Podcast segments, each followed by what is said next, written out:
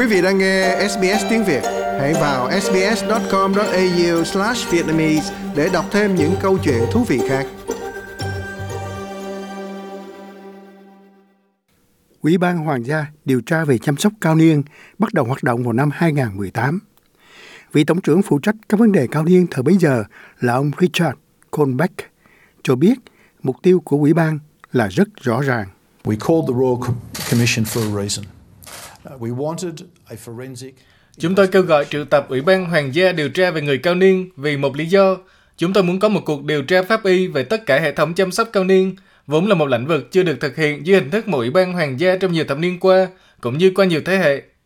Những gì mà cuộc khám nghiệm pháp y cho tìm thấy là bằng chứng phổ biến về sự bỏ bê và lạm dụng trong lĩnh vực chăm sóc cao niên, với thuốc men là một trong ba mối quan tâm hàng đầu. Việc thực hành hạn chế hóa chất đã thu hút nhiều tiêu đề thời điểm đó. Tiến sĩ Penny Wood từ Trung tâm John Richards về nghiên cứu lão hóa nông thôn tại Đại học Latrobe cho biết đây vẫn là một vấn đề đang tiếp tục. Vấn đề lớn đối với tôi là việc sử dụng thuốc men để trấn an bệnh nhân, chỉ nhằm giúp cho cuộc sống của họ dễ dàng hơn. Việc này lẽ ra không diễn ra, thế nhưng vẫn tiếp diễn, và tôi thấy việc này xảy ra rất thường xuyên. Trong đó nhiều người khác nói rằng vấn đề không chỉ là về loại thuốc được đưa ra, mà là cách nó được sử dụng. Ông Paul Vertizis từ Hiệp hội Hưu bổng và Hưu trí kết hợp nói với Ủy ban Hoàng gia vào năm 2019 rằng đây là trường hợp các y tá có đăng ký xử lý vấn đề thuốc men. Thế nhưng hiện nay, nhân viên chăm sóc cá nhân thường cung cấp thuốc cho người dân trong một hộp thuốc gọi là Webster. Đây là một hộp nhỏ có các ngăn riêng biệt nơi có thể bảo quản thuốc cho các ngày khác nhau trong tuần. Những loại thuốc cư dân cần dùng lẽ ra phải được y tá đưa cho họ. Ít nhất là y tá đã đăng ký, trong một số trường hợp là y tá đã đăng ký. Nhưng khá thường xuyên và thực tế là nhân viên chăm sóc cá nhân đi xung quanh và xem xét hôm nay là sáng thứ ba, cho nên bà Johnson lấy những viên thuốc đó trong cái hộp nhỏ đựng thuốc hàng ngày đó. Trong đó SBS News đã có thể xác minh rằng các hộp Webster được biết đến như một cách thức hỗ trợ quản lý liều lượng thuốc men được sử dụng khá phổ biến. Thế nhưng, phụ tá giáo sư Marie Bernoth từ Đại học Charles Sturt nói rằng hộp Webster là cách thức hỗ trợ liều lượng khác có thể có rất nhiều vấn đề. Bà cho biết việc sử dụng chúng là vì mong muốn tiết kiệm tiền, chứ không phải để cải thiện cuộc sống cho cư dân.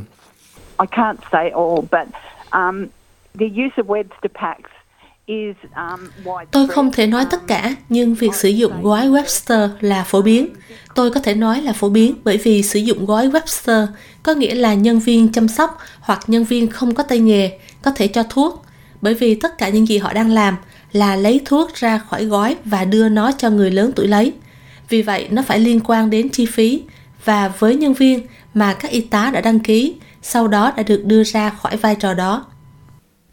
Bà cho biết những người chăm sóc cá nhân thường được biết là trợ giúp cho y tá hay trợ tá, ngày càng gia tăng trách nhiệm trong việc cho các loại thuốc phức tạp cho các cư dân có thể gặp nguy cơ. Up to 63% of residents in residential aged care take 9 or more medications. Có tới 63% cư dân trong khu chăm sóc cao niên dùng từ 9 loại thuốc trở lên mỗi ngày. Giờ đây, những loại thuốc đó có phản ứng khác nhau, chúng tương tác với nhau theo cách khác nhau, và chúng ở trong cơ thể người già. Vì vậy, khả năng xảy ra tác dụng phụ của thuốc phản ứng rất là cao. Ngoài ra, người cho thuốc cũng phải theo dõi những phản ứng có hại của thuốc, nhưng nhân viên chăm sóc của chúng tôi không có kỹ năng và kiến thức để làm điều đó. Trong đó, bà Sue Walton là một trong các nhân viên chăm sóc cá nhân như vậy tại New South Wales. Nhiều năm trước, khi cựu Thủ tướng John Howard đã thay đổi đạo luật về chăm sóc cao niên và mọi luật lệ không còn nữa. Vì vậy, trong một khoảng thời gian, tôi đã phục vụ trong cùng một viện dưỡng lão 18 năm. Chúng tôi mất đi những y tá chuyên môn. Các y tá đã được đăng ký, chứng thực, mất khả năng làm công việc của họ. Chúng tôi mất nhân viên dọn dẹp, những người trong bếp và giặt giũ.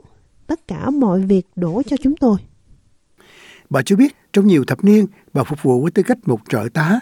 Việc thu hút nhân viên có nghĩa là một số thuốc men được giao quá trễ, trong khi các nhân viên không có kinh nghiệm cũng có thể mắc phải sai lầm. And not everybody either knows their residents. Không phải ai cũng biết cư dân của họ. Bạn có thể đi vào và ra vội vàng, mặc dù có bức ảnh của các cư dân ở đó. Y tá vào và nói, bà Jones, và rồi đi. Rồi y tá sẽ cho họ thuốc. Nhưng đó có thể không phải là bà Jones. Bạn đang ở trong một cơ sở mà mọi người đều bối rối. Điều đó xảy ra khá thường xuyên. Họ sẽ cho sai thuốc, hoặc họ sẽ đưa thuốc đến nhầm những cư dân trong viện dưỡng lão.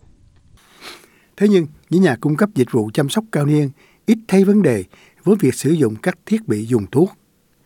Ông Paul Sadler đến từ Hiệp hội các nhà cung cấp dịch vụ chăm sóc người cao tuổi và cộng đồng, một nhóm đại diện cho một loạt các nhà cung cấp dịch vụ chăm sóc người cao tuổi quan trọng.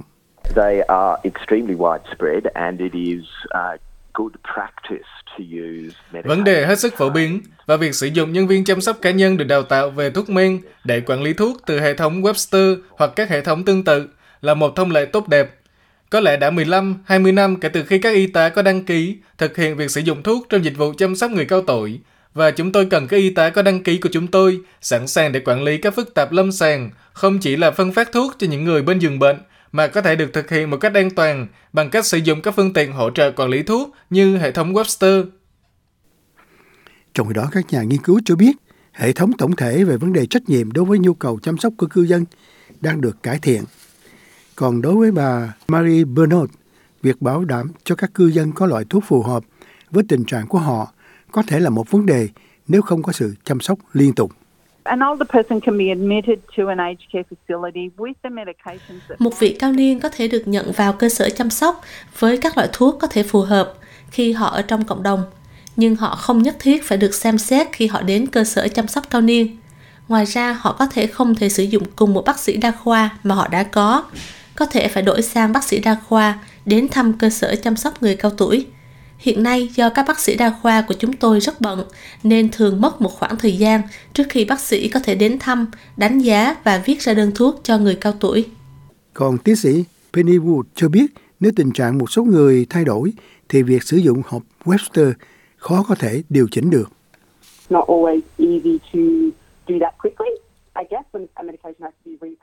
Tôi đoán là không phải lúc nào cũng dễ dàng làm điều đó nhanh chóng. Thuốc phải được đóng gói lại bởi nhà thuốc. Một bác sĩ đến vào cuối ngày, thay đổi loại thuốc, nhưng hiệu thuốc lại không mở cửa.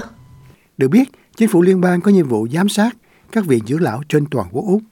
Thế nhưng bà Sue Walton nói rằng nhiều cơ sở biết được khi nào một thanh tra đến nơi và họ chuẩn bị chu đáo. Bà cho biết đó là chuyện thông báo về việc thanh tra, chứ không chắc chắn rằng nhân viên có đủ tài nguyên cần đến để chăm sóc cho các cư dân một cách thích hợp. Ngay cả khi các thanh tra không báo trước là họ đến, tôi không biết làm thế nào các nhà cung cấp dịch vụ biết trước là họ sẽ gửi người đến hàng tuần lễ trước để chắc chắn là mọi giấy tờ đều đúng thực. Họ bảo các nhân viên làm việc gấp đôi để bảo đảm rằng khu vực được hoàn hảo, mọi thứ trong tủ lạnh được dán nhãn, mọi việc đều hoàn tất. Vì vậy, khi thanh tra đi vào thì mọi thứ đều diễn ra hoàn hảo. Còn tiến sĩ Wood nói rằng có rất ít động lực cho các viện dưỡng lão để bảo đảm việc cải tiến được thực hiện. Bà nói rằng việc xem xét thuốc men thường xuyên được tiến hành, thế nhưng theo kinh nghiệm riêng, bà cho biết không phải lúc nào cũng có thể thực hiện được bất kỳ thay đổi thuốc men được đề nghị hoặc đặt hàng nào. Thật thú vị, tôi có thể thực hiện đánh giá 12 tháng một lần, và thường thì tôi sẽ đến sau 12 tháng và không có gì thay đổi. Tôi muốn nêu lên một vấn đề với chuyện này. Tại sao chuyện này không được giải quyết? Tôi không biết việc đó là việc của bác sĩ hay viện dưỡng lão nữa. Để biết tính chất phức tạp của nhu cầu chăm sóc và thiếu trách nhiệm giải trình là một trong những lý do tại sao nghiệp đoàn y tá cố gắng từ lâu cho các tỷ lệ nhân viên phục vụ.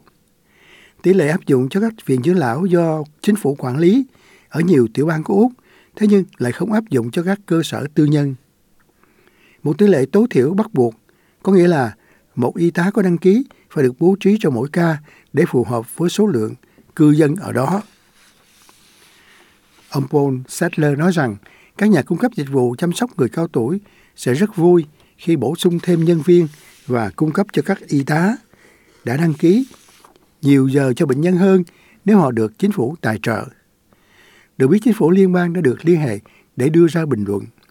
Bộ Y tế đã trả lời cho SBS với việc hướng dẫn quản lý thuốc men cho các nhà chăm sóc người cao tuổi, cụ thể là nguyên tắc 15, trong đó xác nhận thuốc hỗ trợ với liều lượng được sử dụng rộng rãi, đề cập đến các hạn chế và thảo luận về thời hạn sử dụng của các loại thuốc men được đưa vào các hộp đựng thuốc Webster. Quý vị muốn nghe những câu chuyện tương tự có trên Apple Podcast, Google Podcast, Spotify hoặc tải về để nghe bất cứ lúc nào.